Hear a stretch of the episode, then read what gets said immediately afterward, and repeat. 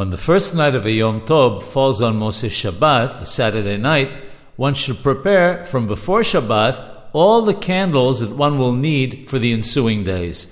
Obviously, the candles for the first night of Yom Tov may only be lit after the emergence of three stars, Sefer Kochabim. In addition, prior to lighting, the woman must say Vatodi'enu, if she says Arbith, or must say Baruch Hamabdil ben Kodesh leKodesh before lighting, so that Shabbat is over for her.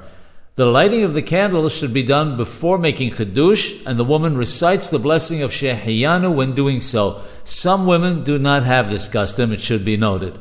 If for some reason she did not light before Kiddush, she must still light after Kiddush. In this case, however, she may not recite Shehecheyanu because she fulfilled her obligation with the Shehecheyanu that was recited during the Kiddush.